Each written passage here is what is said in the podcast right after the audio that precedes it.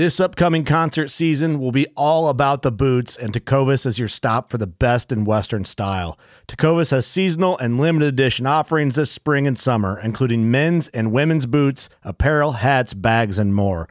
All Tecovas boots are made by hand in a time honored tradition with timeless styles that are always on trend. And Tecovas has first wear comfort with little to no break in period. It's hard to find this level of comfort paired with this level of style. Stop by your local Tecova store, have a complimentary drink or two, that's WCB style, and shop new styles. The smell of fresh leather and friendly staff are at your service. Many stores even have leather custom branding to make your boots truly personalized. And with regular live music and events, there's no in store experience like it. If you can't make it into a store, just visit tecovas.com. That's T E C O V A S.com. They offer free shipping on all boots, as well as free returns and exchanges, and ship right to your door. Go to tecovas.com and find your new favorite pair of boots today. Fishing like a local isn't just about catching fish. It's about connecting with the environment and the people who call it home. It's about hearing the stories and traditions that have been passed down for generations and sharing unforgettable moments with the people you meet along the way. Fishing like a local is having an experience that stays with you forever. And with Fishing Booker, you can experience it too, no matter where you are. Discover your next adventure on Fishing Booker.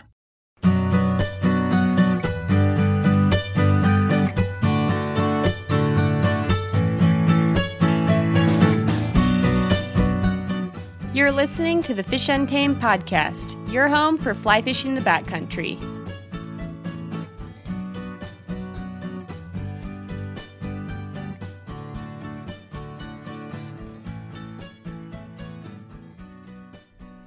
All right, welcome to episode number 30 of the Fish Untamed podcast.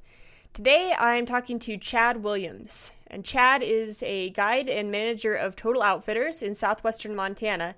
So his home rivers are the Madison, Missouri, Bitterroot, Blackfoot, probably a lot of names people have heard before. And on this episode, I got a chance to pick his brain about trout spey, which is something I haven't gotten to do, but uh, I'm pretty interested in giving it a try at some point. So it was great to hear how Chad uses it on his local rivers and how Total Outfitters is introducing it to a lot of their clients. So without further ado, here is my chat with Chad Williams. I usually just start by getting a little bit of background. Um, so if you just want to start by telling me kind of how you got your start in the outdoors and then also your start at Total Outfitters. So how I got my start into this world of fly fishing actually started really young. Dad was always, uh, my father was always a bait fisherman, you know, and he took me fishing all the time. And, and, uh, I guess it was one day on the bank of the Snoqualmie River. I must have been 11, maybe 10 or 11. We were plunking for steelhead, which is basically a big, massive weight holding your line down, and then like a tag line, a foot or two foot long, with like a spin and glow, and either sand shrimp or or a glob of eggs. And he would sit there in his chair and read a book, and usually fall asleep, waiting for that little jingle bell that he would mm-hmm. hang on the end of the rod and you know it was fun when we would catch a fish but the the time between fish sometimes was very long and i would get bored so i took off on a little hike and there was a guy um, oh probably half a mile downstream that i saw was swinging with a two-hander uh-huh. and that was really captivating i was just sitting there watching him and entertaining myself trying to keep myself from getting bored because dad wasn't really doing other anything other than reading and you know sleeping and he hooked a fish. And I was listening to his old reel just screaming. And so I'm watching this guy fight this fish. And this is back in like, oh man, it must have been like 1981, 82 or something like that. And when he landed that fish, and I was talking to him about it, and he says, "Oh yeah, fly fishing is the only way to to really respect these fish." Of course, I wanted to fly fish, so I pestered my dad and pestered my dad to get me a fly rod and he didn't know anything about fly fishing. And he finally took me to Kmart and we bought a, I think it was like a an eight foot, seven or eight weight eagle claw, you know, for less than a hundred bucks. And and that was it for me, man. I was I was everything I wanted to do was geared around fly fishing and tying flies. I started tying flies at home. Um, first with you know a pair of vice grips, literally duct taped to the table until I finally got my first uh, Thompson A vice, and and since then that's all I've ever done. I mean that's all I want to do. Everything's centered around fly fishing. I mean I hunt and I do all those other things, hiking. I like to get to Alpine Lakes, but usually a fly rod in the stable somewhere with me. That's funny that you mentioned that vice setup because that's exactly how I tied my first fly too. It was like a pair of pliers that I, you know, like clamped down and then I don't remember how I fashioned it to the table, but it was some sort of pair of pliers attached to a table and I just tied the most hideous flies when I was when I was little before I knew anything about fly fishing. I just had seen some flies and I was like, I've got feathers and hooks, like I can I can make something like that. Oh yeah, yeah. I used to I used to hang out at the fly shops in uh in the town I grew up in and in uh, Bellevue and Seattle, Washington, and watching these old guys tie flies. And I'm like, I got to do that. But I didn't know what to buy. I didn't have any money. I would go out, I would get, uh, so my dad was a bait fisherman. He had all these, I don't know if you remember those uh, snelled bait holder hooks uh-huh. that have the little barbs on the shank. Yeah, yeah. That's all I had. And so I would crimp those down with a pair of pliers and then take some sewing thread and literally wind it. Didn't have a bobbin. Didn't know you're supposed to have a bobbin. I just know that you're supposed to wrap it. Didn't know where to buy a bobbin. Of course, this was all before the internet. And I'd get chicken feathers out of the barn and you know cut off pieces of hair off of my dog and stuff like that. Yeah, was, they were horrendous. But I finally I met a, a, a lady and she actually gave me my first fly tying lesson and I tied a uh, let's see I tied a um, a renegade uh, woolly worm, and a mosquito. Those were the first three flies I tied. And man, I just hours and hours cranking those out until I got one that looked like the ones you could see in the shop. That's probably the best way to start, though. Just like pick pick one or two patterns and just go for it. And oh, yeah, you know, sure. I still hear that now. You know, if you're getting started, just find one fly until you can tie it so every fly looks the same and then move on to pattern number two. But it's so tempting to be like well you know i kind of got that one right but then there's this other pattern i want to try and oh yeah you know, it's get, hard. yeah, i still have that problem. I've tied i've been tying for you know most of my life and even today i'm sitting here i was i'm tying flies for the shop because it's actually faster for me to tie them than wait for them to be shipped to me.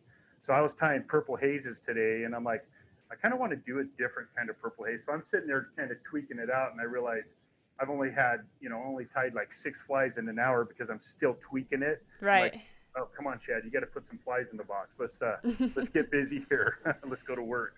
Yeah, it's hard to keep your mind from like wandering. You know, I I could try this. I could I could edit it this way. I could try this other pattern that's kind of similar. It's it's hard to stay focused. Yeah, I, one of the things I like to do with tying is I like to find a pattern, whether it's from a buddy's box or you know something that I see commercially tied, and then I like to reinvent it, maybe put my own little flair on it. You know, mm-hmm. change mm-hmm. the pattern, add CDC, or you know, oversize the hackler, like blending dubbing. I really get into uh, my dubbing blends and and getting you know experimenting with that. So that's always fun, and that's what's cool about fly tying. You can it's an artistic outlet, I guess, especially for me because I can't even draw stick figure men. right, it's kind of it's kind of the arts and crafts of the outdoor world. Yeah. And I don't I don't do a ton of fly tying. I'm not very experienced, but I feel like like what you said where you just kind of take a, a pattern and tweak it a little bit. I feel like that's got to be how, you know, so many of the patterns out there were were invented. We're just, you know, there were there were some patterns and then people just started you know adding their own flair or changing one thing here or there and i feel like that's got to be how you know a lot of the patterns today have evolved. And, yeah, and that, and then you know necessity is the mother of invention. You know, you need a specific pattern for a specific water, and, and so a lot of the patterns in my box, especially the ones that you know I take with me when I'm actually guiding, are are patterns that I know will work on this section of the river or in this system. You know, and that's one of the unique things about when when uh, people when my clients fish with me, they're fishing with my bugs. That's kind of a way that I enjoy it because I know that those fish that are being caught are being caught on bugs that I've tied myself, and so I get a lot of a lot of enjoyment out of that, a lot of satisfaction out of that. What what where are you getting your ideas? Like, are you picking up rocks and just seeing what's under there and, oh, and trying yeah. to mimic it, or are you, yeah, you grabbing bugs out of the air?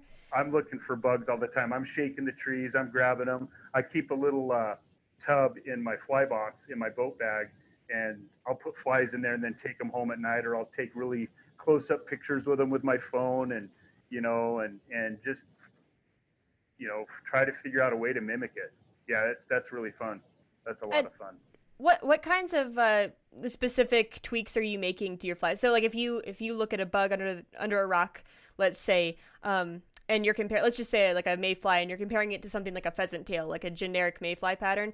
What t- kind of tweaks might you be adding? Color, shape, like what are you adding to your flies? Well, it all depends. You know, like if I see a if I see a bug on the water, you know, first thing I'm looking at is just the general size and color. Okay. and and the patterns that are out there, you know, your parachute Adams is going to cover a lot of the different, you know, mayfly patterns out there. You just got to either increase the size or decrease the size. What I like to do is I like to get a my dubbing blend, which is just a coffee grinder, and then I take different dubbings and I try to get the color pretty close. And so that's the way I'll tweak it. And then I like to I like to make them buggy. I, I add CDC.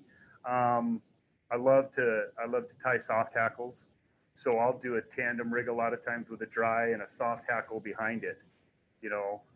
So and those are the ways I kind of tweak it. And then just coming up with, you know, you really don't have to overcomplicate it. You know, you don't you don't need to. A lot of my bugs, when you look at them, it's like, oh wow. Well, the bugs in my boat bag are there to de- are designed to catch fish. The ones I put in a box out in the shop, those are designed to catch fishermen. I've heard that before. Yeah. And I've definitely been the victim of it too. And I've been talking we about this with with my buddies lately that uh you know, I love having a, a full fly box. I love going into the shop and just buying, you know, one or two of everything. And then I find myself using the same like five patterns every single time I go out and most of those flies never get touched. I just like, you know, the feeling of having them in my box and feeling like I'm prepared, but then it's like, well, I'm still probably going to use a parachute Adams uh, as my first fly like 50% of the time I go out on a lake. You know, it's Yeah, just what I'm gotta to try first. got to have confidence in the bug. If you don't have confidence in the bug, you're not going to fish it well. You're going to doubt it. The and the, the key to catching fish on a fly really is yeah, you got to be close to what the fish are eating, but presentation, putting it where the fish are going to be in a in a manner and in a way that they're going to eat it. Mm-hmm. You know. Yeah, one one single split shot has made the difference between getting skunked and catching a ton of fish, like on multiple occasions. Just Absolutely. Yeah, like with my beads, you know, if I have to put a split shot on, I will. But what I'll do with like a lot of my nymphs is, is um, increase the size of the bead, go from brass to tungsten to a bigger size tungsten. You know, especially on like the Euro nymphs nowadays with the tungsten beads, just the same size of fly, but maybe a bigger bead on it. Yeah, Mm-hmm. get it get it down there where the fish are. Yeah, when when I can, I like to use a bead just just to keep um the the line from like hinging around that split shot. I feel like the the more streamlined you can have your leader, the better. Absolutely. So I know that's been kind of a movement with the with the whole Euro nymphing craze now. Um, get those really heavy flies so you can avoid adding weight to your line. But I still end up adding weight most of the time to my line. Um, it's just it's just easier for me. Drop shot it, put that lead on the bottom and get those flies above it. So that way you don't have that hinge. Yeah, I have I have uh, tried that once or twice. It's not my go-to, but I've heard a lot of people swear by it. It, it can it can definitely be really effective. I don't like doing it. I'd rather put a heavy point fly down there on the bottom, you know, big pat stone rubber leg or something like that, and then a tag fly above that. And at least for these waters around here in the Bitterroot, it's been highly effective. Very So you'll put you'll put the heavier fly, the heavier point fly at the bottom, and then some lighter flies up above instead of doing heavy fly and then tying to the the bend of the hat. Yeah, for Okay. sure. Un unless I'm fishing under a bobber, I mean, if I'm tight line nymphing, I will. Um, if I'm fishing under an indicator, you know, it all depends. I'll, I'll vary it up.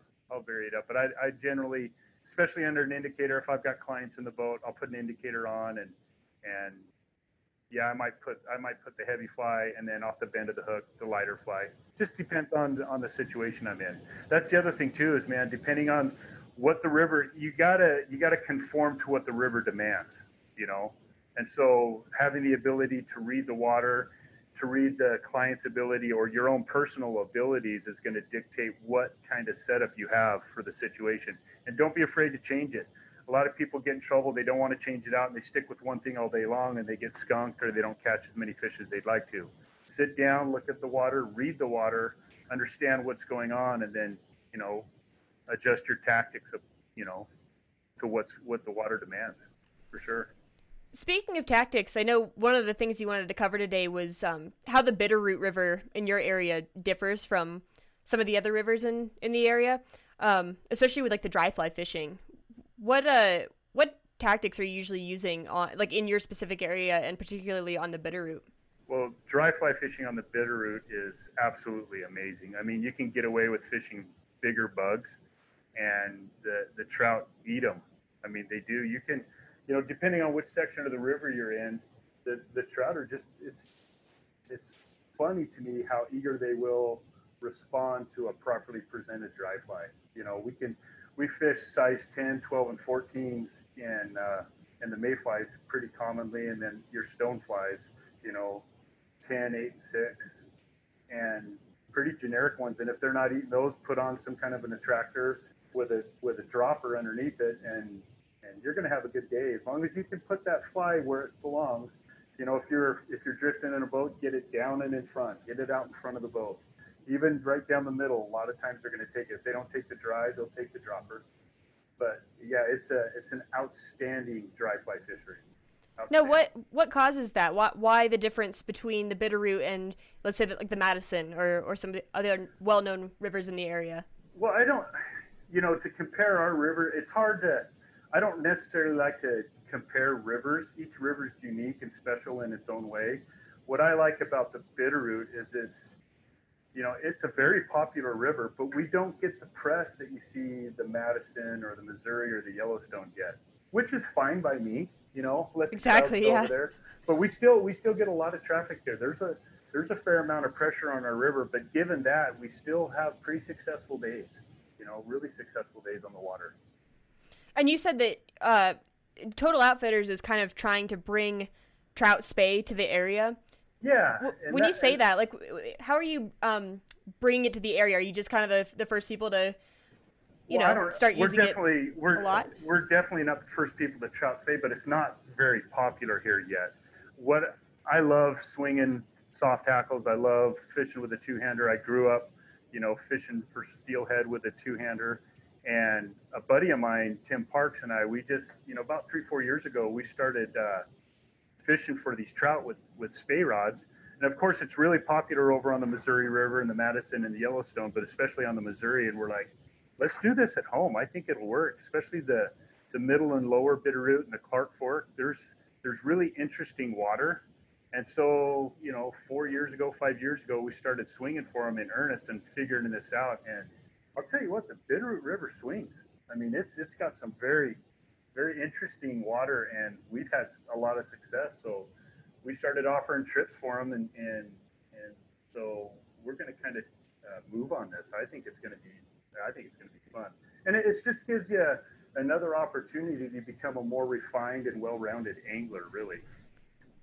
So walk walk me through trout spey. I I know in theory what it is, um, but I have never used a two-handed rod. Um, and I've done a little bit of swinging, but not really with wet flies. Usually with streamers. Um, so so walk me through if you had to describe to someone who's never even heard of trout spey, what what makes it different from like using a single handed rod and doing your typical overhand cast.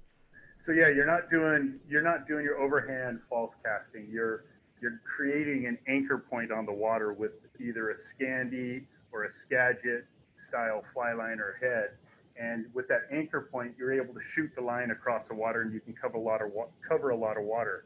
And what's unique about spey is you're usually on a tight line, and so when you get that take, it's it's electrifying. It's like a jolt. It's like whoa! I mean, that was definitely a fish, you know. And you're swinging it through the current, whether you're skating a dry fly, you're in the middle column, or you you've got a, a heavy MOW tip on, and you're getting the and the, the fly down deeper.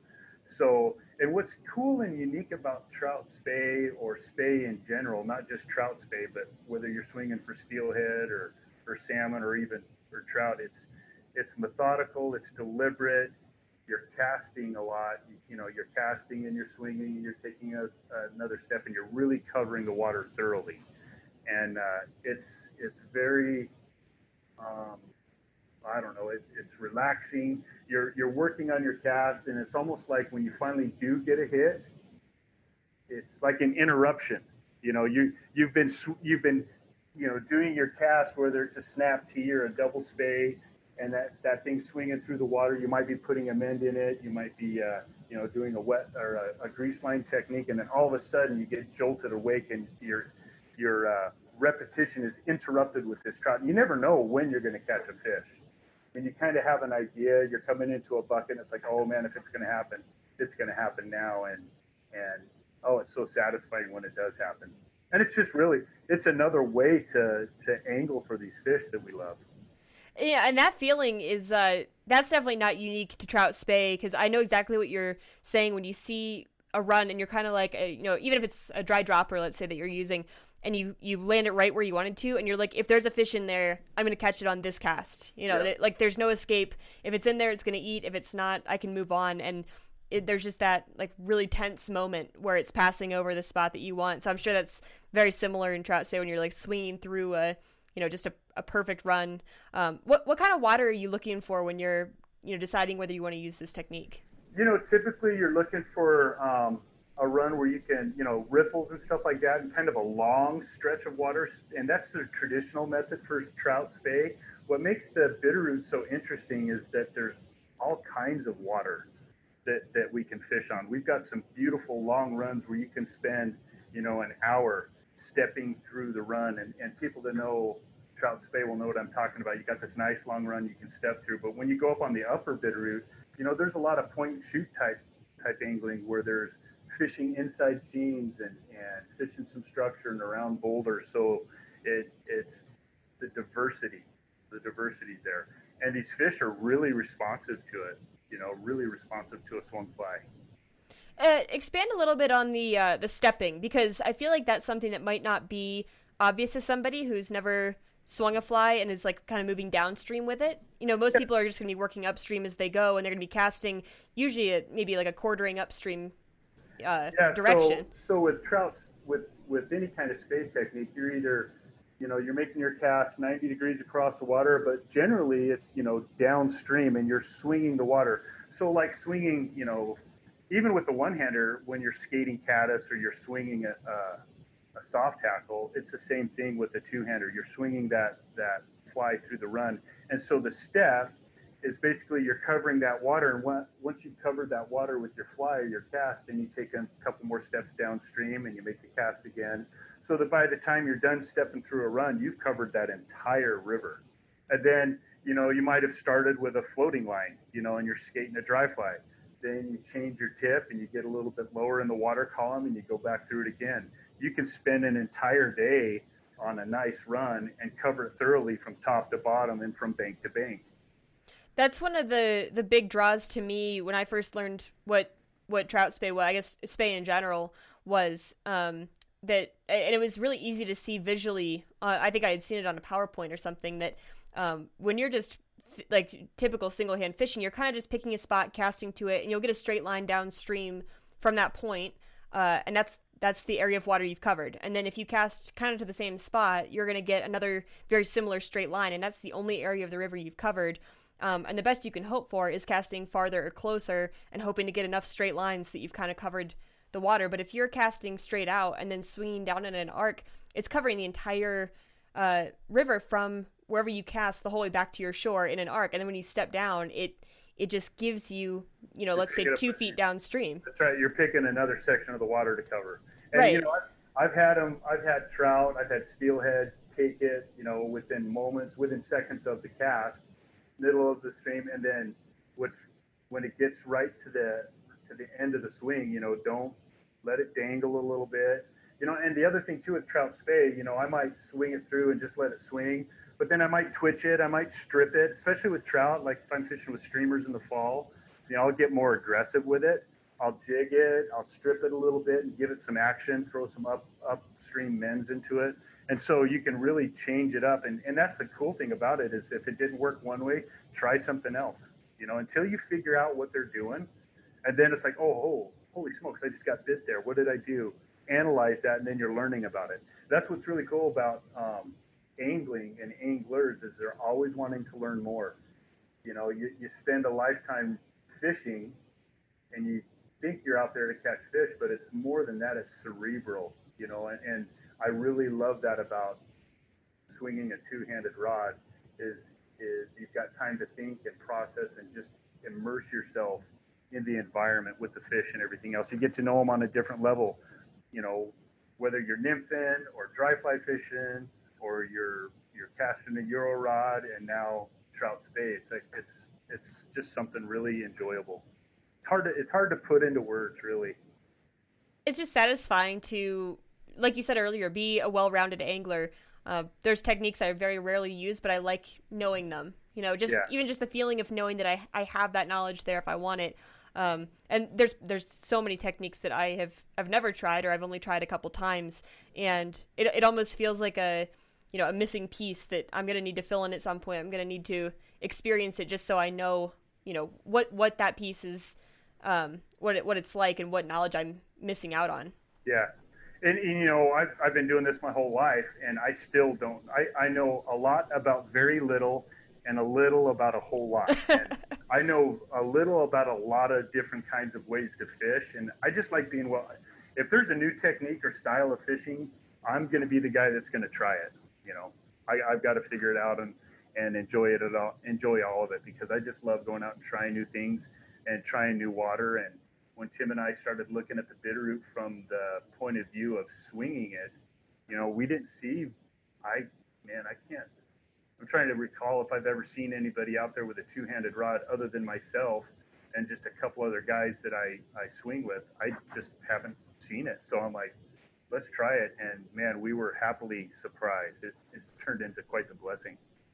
What um, dictates what fly you start with when you're swinging? Because I picture, you know, the typical dry or nymph or dry dropper setup, you're probably just trying to match the hatch or trying to match some insects you found in the water, and then you're going to dead drift them. So when you're swinging, what what's dictating what you're going to throw on and how you're going to adapt that throughout the day? You're still you're still matching the hatch. Okay. still matching the hatch. So let's let's start in the spring, and and the Bitterroot River is is world famous for its skwala hatch, right?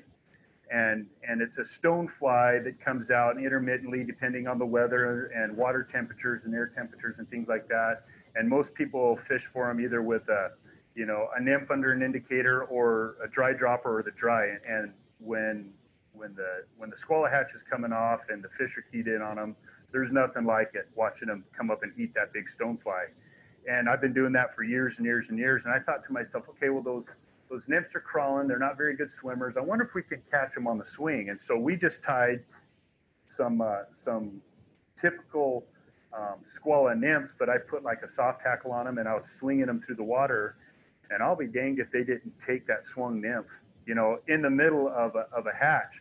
And so maybe they're not keying in on the dry fly, but they're still eating that nymph and swinging that nymph and putting maybe a soft hackle collar on it. This is goes back to tying flies, modify that fly a little bit, and and man, we had a lot of a lot of luck swinging for them. And then you know in the springtime too. So types of flies, you know, small streamers, small buggers, thin mints, Simi Seals, you know, those are the specific type of flies that I'll use. And I'll just fish them in the water column with an erratic style, um, kind of mimicking the, the squall and nymph because it's not a good swimmer. You know, they, they like to crawl out on the rocks. And when they do get swept away in the current, they're going to twitch around. So I'll, I'll do little one to two inch twitches with my line as it's swinging through kind of mimicking a bug that's been caught in the current trying to get out.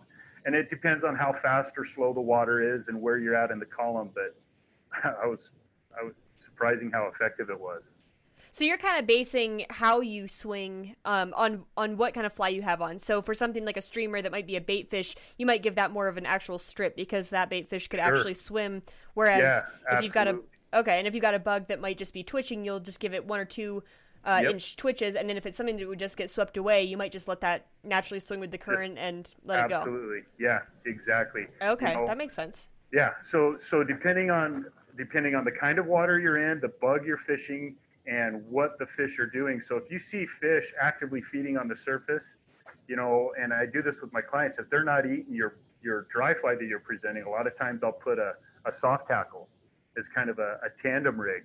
And they'll eat that soft hackle when they weren't eating the, the dry fly. And I usually do that. I'll go soft hackle before I put a nymph, like a dry dropper. I'll usually go dry soft hackle bef- and then go dry dropper. So you'll swing the dry flies as well. You can, you can skate them like the October caddis. You can definitely swing dry flies and skate them across the surface, and that's really cool. because you get to see them come up on the top and eat it on top. So that's you know like the October caddis in the fall. Yeah, I'll swing those dry flies for sure. And how how do you keep them from just flooding themselves and going under in the current? How, how are you keeping them buoyant and on on the surface? The tension of the tension of the water and the line usually keeps it right up on top. So you're going to use a floating line, um, and and a, a leader that won't sink. You know, so a dry, you know, a floating leader. And and when you get into trout spey and you look at the different kinds of leaders and tippets out there, oh my gosh, it can it can blow your mind.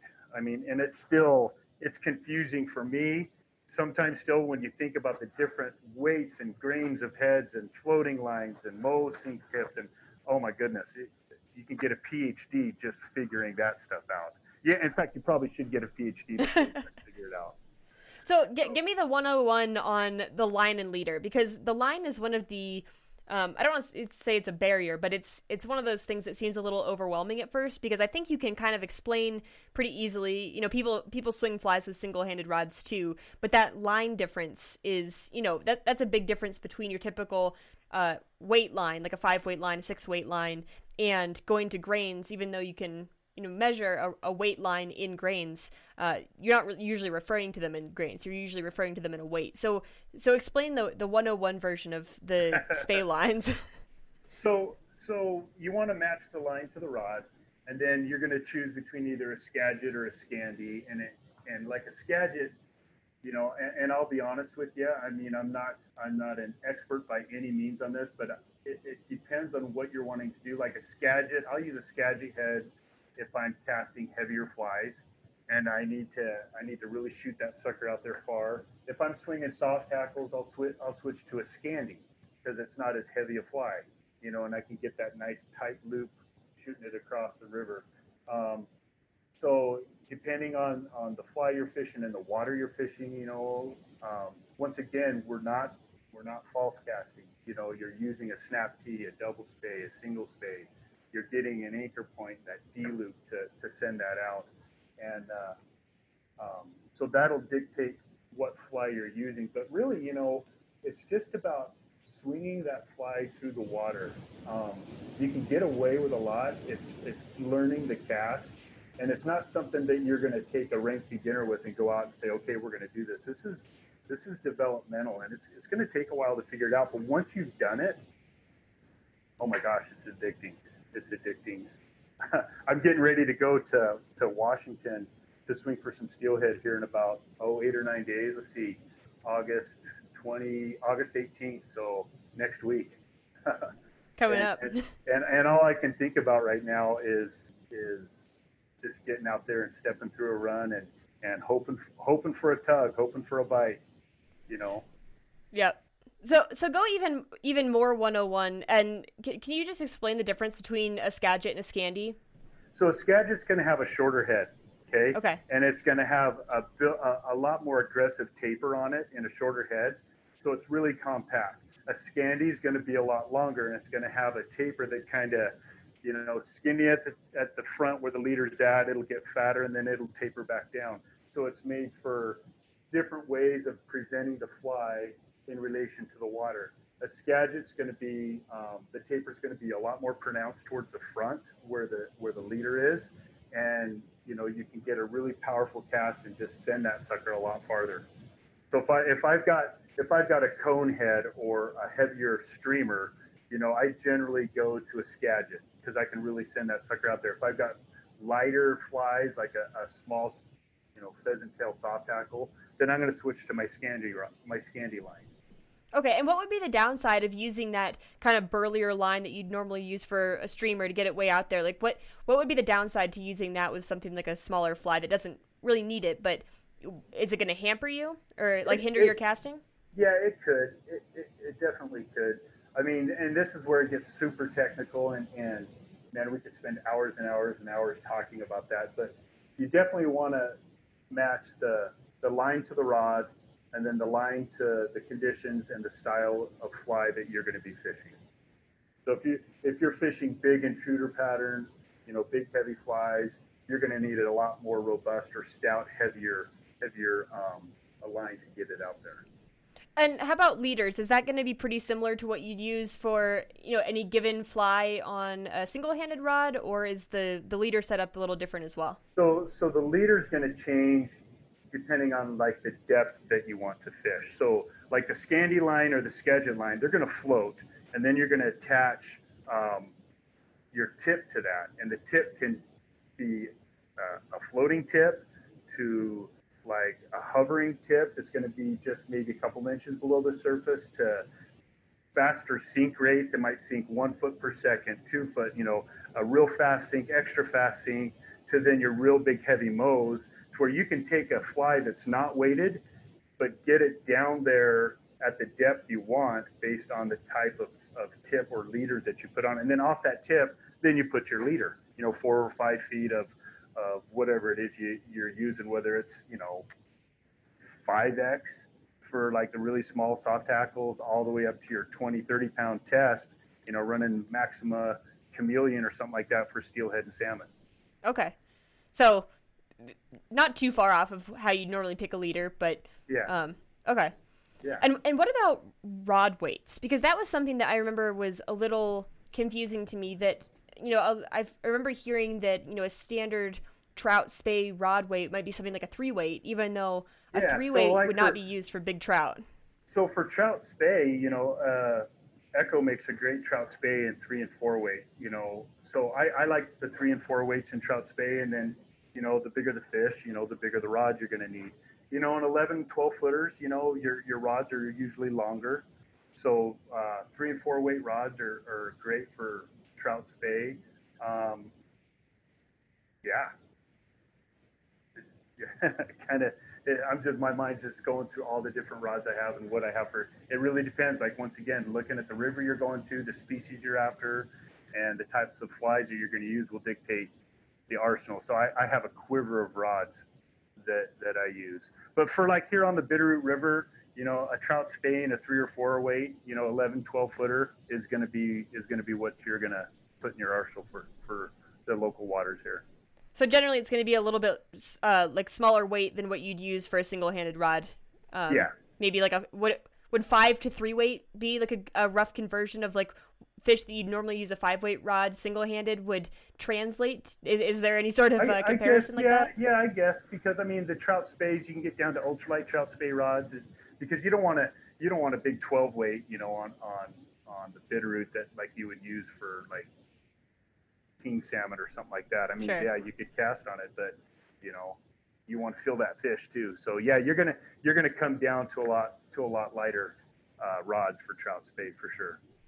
Now this might be kind of a a novice question, but when when people refer to trout spey, is there anything different from regular spey apart from the fact that you're fishing for trout with gear that's generally weighted for trout? Or is there is there any noticeable difference apart from the type of flies you're using and the type of rod you're matching to that or is I think the techniques the casting techniques are the same. Okay. Yeah you're just you're instead of doing it for like Atlantic salmon or you know regular salmon or steelhead you're just you're just using this technique that was made popular you know in Scotland and and things that they were using out on the Pacific coast for, for steelhead. Now we're doing that, but we're targeting trout. And so everything's kind of modified down to this specific animal, you know, rainbow trout, cutthroat, and brown trout.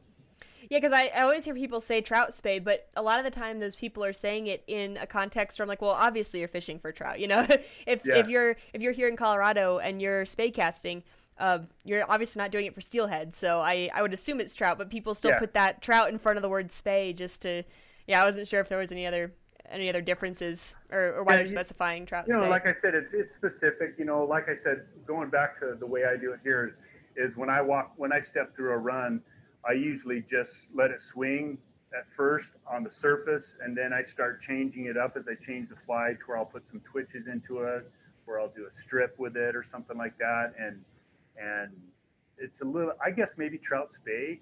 The difference would be it's it's more diverse. You can do a lot more. You know, um, at least I do. I, I change it up. I get I get pretty aggressive in figuring out what I need to do to catch these fish, and I, I get a lot more dynamic and and change the change my my whole approach to the river. Whereas like when I go over to the Clearwater in Idaho for steelhead, you know, it's it's pretty consistent all the way through the run. I'm going to do the same thing all the way through the run. Okay. And I assume because you're you're showing up with a you know very specific setup, specific rod, specific line, things like that, that you need to decide before you get there that you're going to be spey fishing, spey yeah. casting. Like you're not. It's not like when you get there and you're like, oh, I was going to fish dries, but it doesn't look like they're rising, so I'm gonna I'm gonna rig up a nymph rig. Like you need to come in kind of with that that plan. It's not something you oh, decide man. on the on the fly. When I, when I really got into spey fishing, so back when I was a lot younger, I mean, it was about catching the fish. That's what we all want to do. We want to catch fish. And when I started learning how to spey, you know, I'd bring my spey rod with me, but I always grab my nymph rod just in case because I wanted to catch a fish. You know, that was the goal at the end of the day was to catch a fish.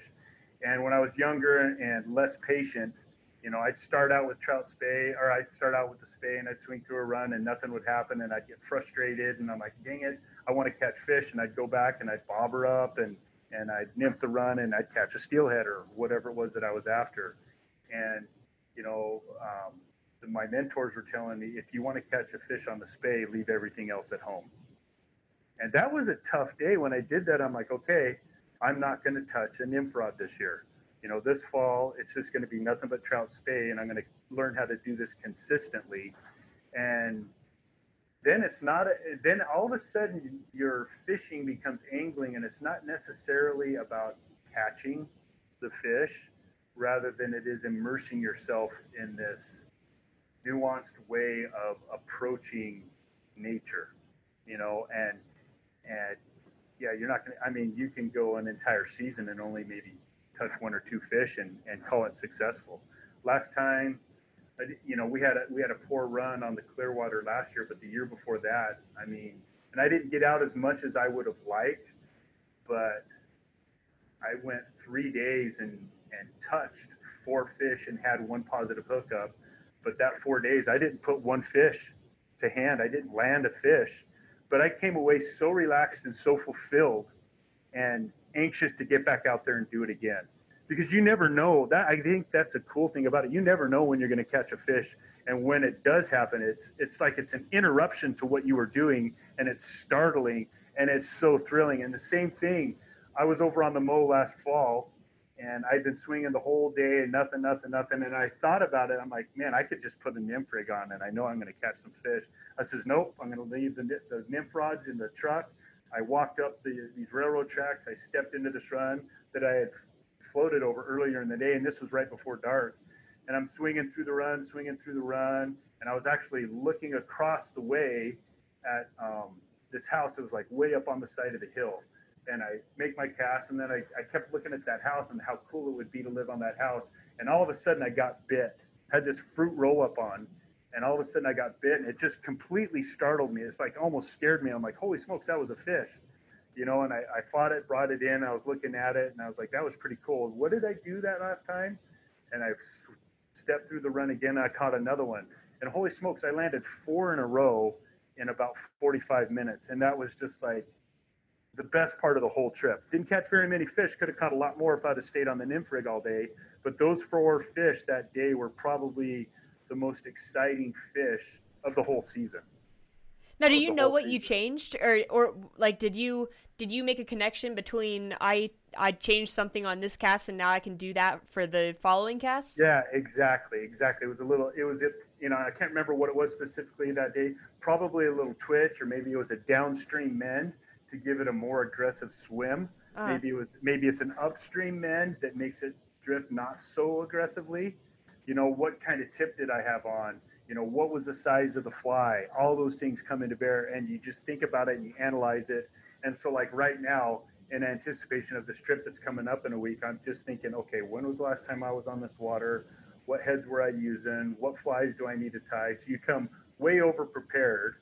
You almost it's like you overcomplicate it, but then when you get out there, it's super simple. You don't bring a lot of stuff when you're swinging for fish. I mean, a couple different leaders, a spool of of tippet and a handful of flies, and that's it. And your flask of whiskey to toast the fish when you of do. Of course. you know, I, I know what you mean that um, sometimes it's you're almost panicking, thinking back, what what did I do on that one? Because you, you kind of stop paying attention. If you if you're kind of losing hope, you feel like you're not catching anything, you might not catch anything. You start to your mind starts to drift, and then you do hook something, and suddenly you're you're panicking, thinking back, like what did I do? I I had a moment um, about a week ago on just a pond. I was just catching bass and bluegill, and um, they just weren't weren't cooperating. And then i was just dragging my dry fly back in and it was kind of you know maybe an inch below the surface and suddenly i got a hit. And i was like oh.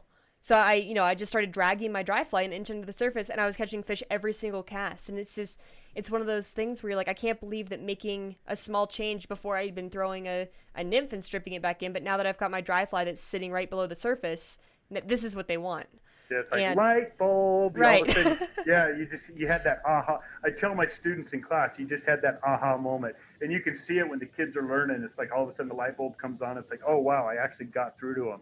Same thing, man. Fish fish are the best teachers. They can teach you so much if you're observant. and You pay attention, and and that's what's cool about well all kinds of fishing. It doesn't have to be trout spey. I mean, or or any kind of. It's just the whole aspect of becoming an angler.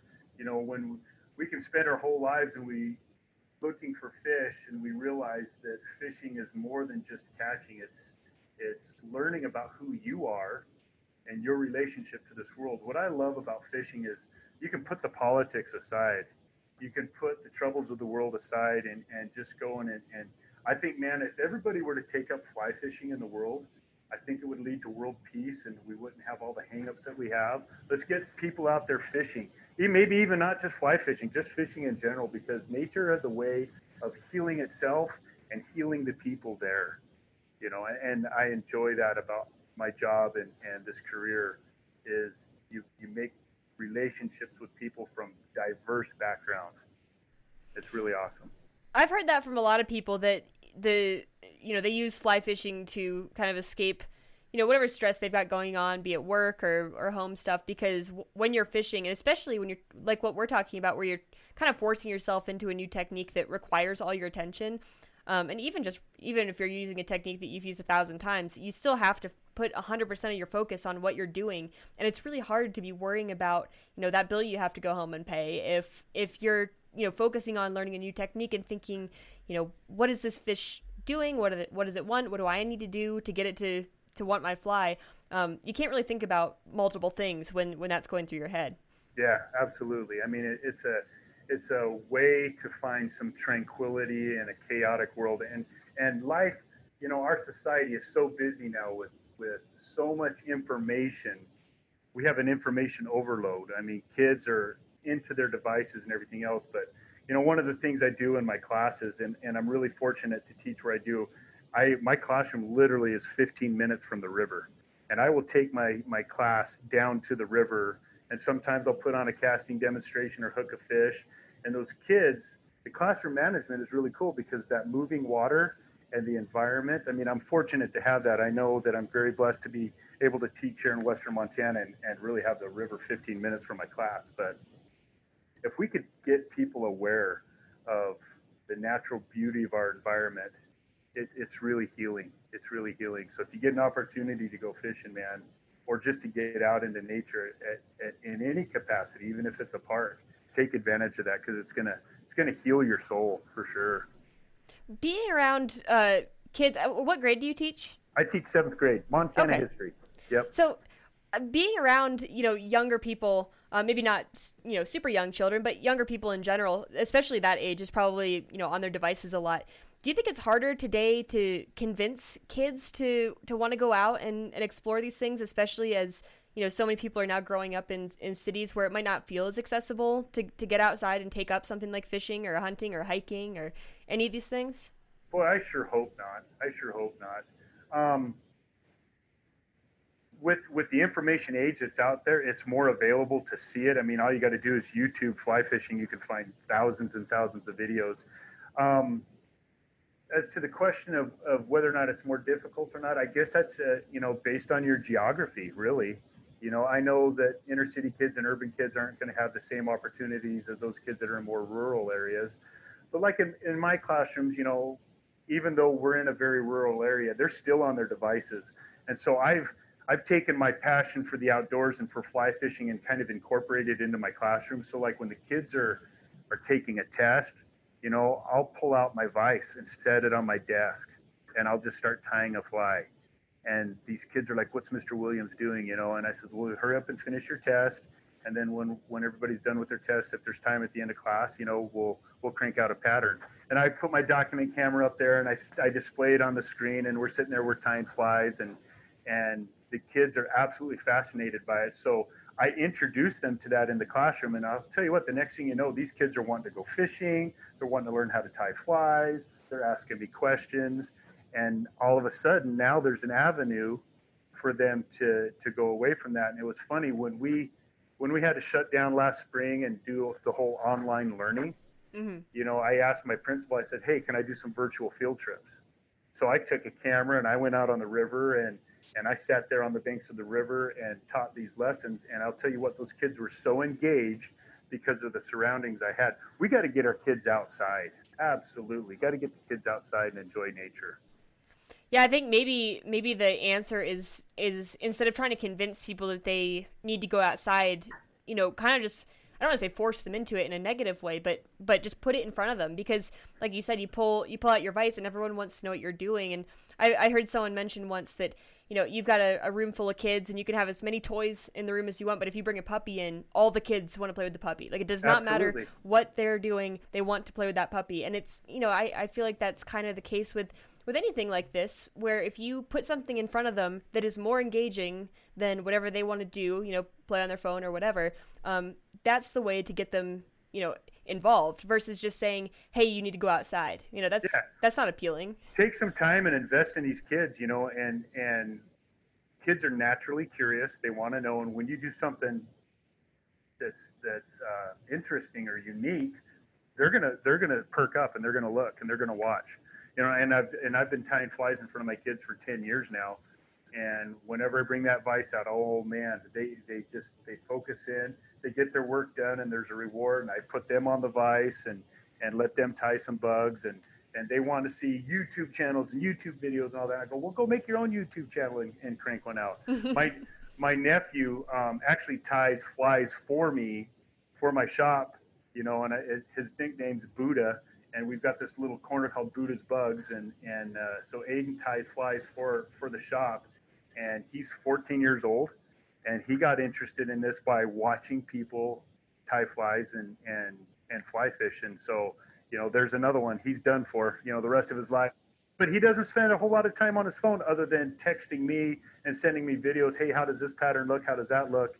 and he's always pestering his dad, my brother. Hey, will you take me fishing? Will you take me fishing? Will you take me fishing? you know, that's a that's a great. I mean, I'm like, there we go. That kid's going to turn out. you know, that's something that my boyfriend and I have talked about before, and he always brings up because he, you know, he does a lot of things outside with me. Um, but he grew up kind of a computer kid. You know, he he loved computers. Um, but he he always stressed that he what he what he valued about that was that he was always doing something creative. You know, he was he was playing on Photoshop or something, and and there's there's a difference between are you just scrolling through social media or are you watching videos or reading articles about something that interests you like there's two different ways to use technology and one is just mindless and, and doesn't really serve any purpose while the other you know if it's used correctly can be you know oh, yeah. spark new interests or, or you know unleash creativity or anything like that yeah, YouTube can be a cool thing. I use it all the time when I'm looking for a different way to tie a pattern or a bug or a blend or you know, oh yeah, absolutely. Technology is uh, is an incredible blessing for knowledge, but sometimes it can be, like you said, just redundant and mindless and useless. You know, I, I would love to get the kids outside more often. I want to see kids with scuffed up elbows and knees, you know, and and splinters in their fingers, you know, and they come home and they've got this cool story, you know, and and oh yeah, if we can get if we can get more kids outside and picking up any kind of out, outdoor activity, the the world's going to be a better place for sure. I, I saw in the document that um, you sent over before we started that w- one of the things you really enjoy talking about is is becoming an angler and and what that means. Do you want to expand on that a little bit and just you know what does that mean to you for someone to become an angler and and what it means to to anybody to become an angler? Yeah, that's a that's a deep topic. Um, an, an angler is somebody that appreciates the environment, is going to conserve the environment, and is out to better themselves. You know, within this sport called fly fishing. You know, and I'm just going to use, and it could be anything that you're doing, but angling specifically. An angler is somebody that that tries to learn as much about it as he can, but realizes he's never going to learn it all. You know, I, have been fly fishing and tying flies for 45, oh, 40 years, and I'm by no means an expert. Some people might call me or give me that title expert. I don't like that because an expert kind of means, or like a master, that means you've learned it all. An angler realizes they haven't learned it all, and they are on a quest, you know, for self fulfillment and betterment. And, you know, just sitting in the river and going through your fly box and trying to match the hatch and looking at it all, taking it all in. You know, we recently had um, an event here on the Bitterroot where, you know, a bunch of anglers went out and they cleaned up the river, you know. Those guys are anglers because they're thinking about the environment and everything else. And then the guy that decides that, you know, he's going to get really good at one way of fishing and, and maybe he's a dry fly purist, the dry or die. You know, those guys become anglers, but they also respect the other people as well. So it's a it's a way of I don't know enlightenment, I guess. Uh, to me, an angler is somebody that just really respects and appreciates everything there is about this sport, and not just out there for you know um, counting the numbers. You know, how many did I get? You know, one of the things I really appreciate is when the people come out and at the end of the day, they've heard some good stories, they've seen some terrific country, we've caught some fish, we've had some experiences together, and whether they've caught a fish or not, or caught a bunch of fish or a few fish, it's not necessarily just catching the fish. That's not what you define success as. To me, a successful day on the water, whether it's by myself, with friends, or with clients, is those people come away more edified, more fulfilled than they were before they got there. And then they learn something. And to me, also, when I'm out with clients or friends or anybody, I want to learn something every single day you know and that's my goal is to learn something new either about myself about the fish the technique it doesn't matter.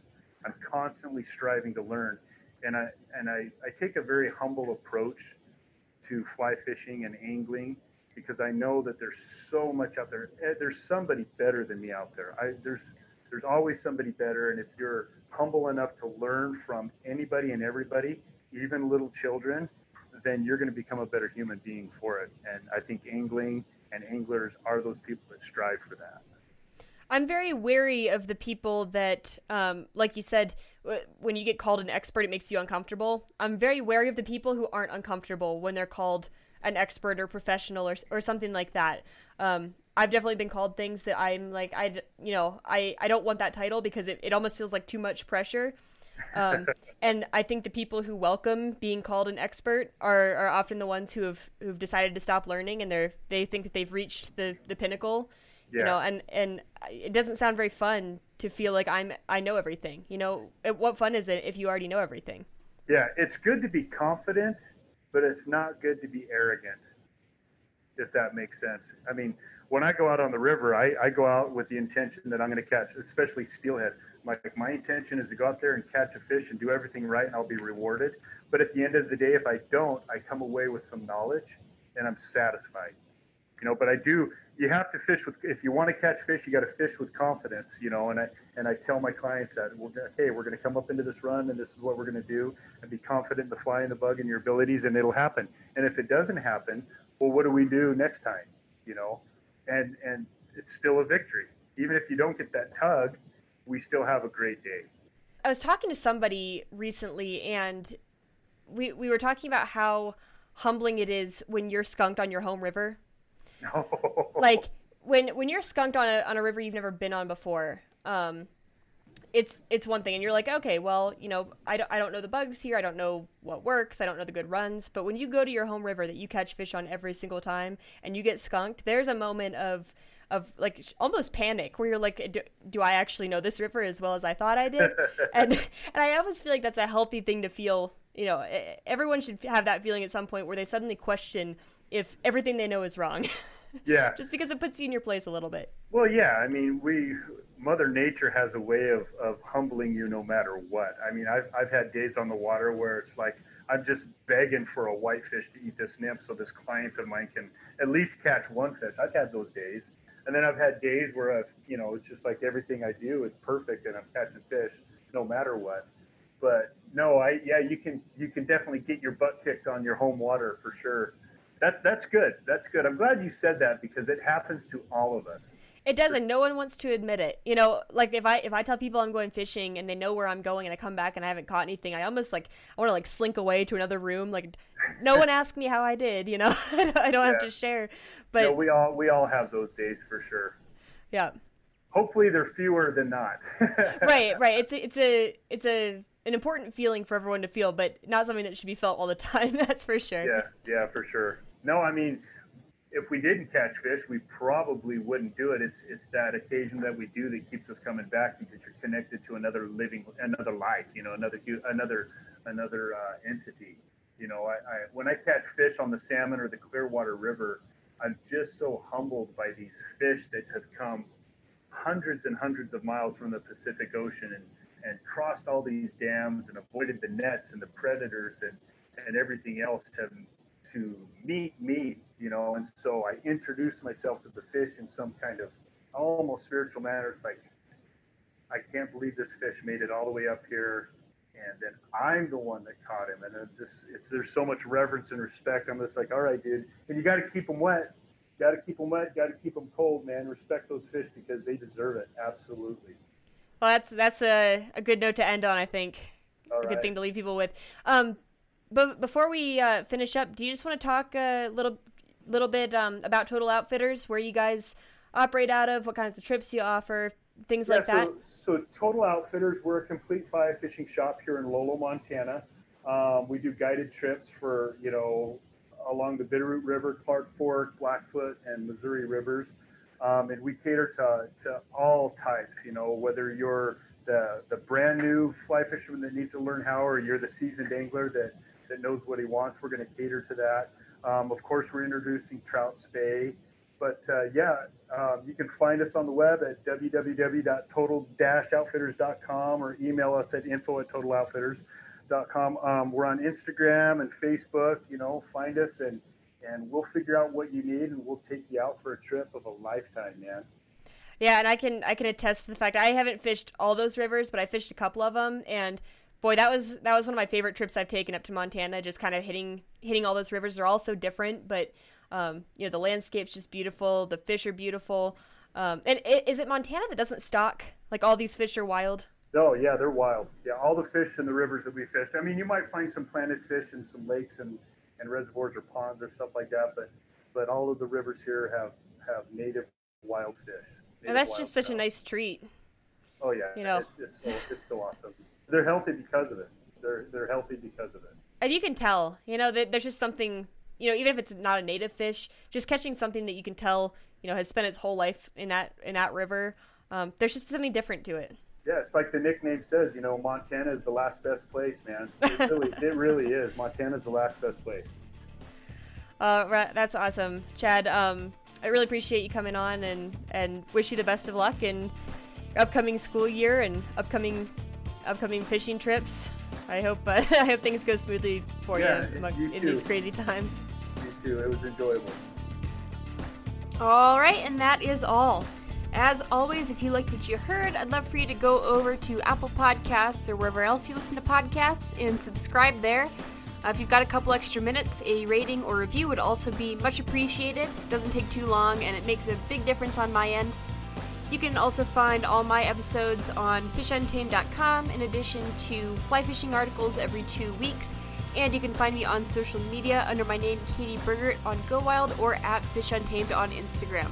And I will see you all back here in two weeks. Bye, everyone.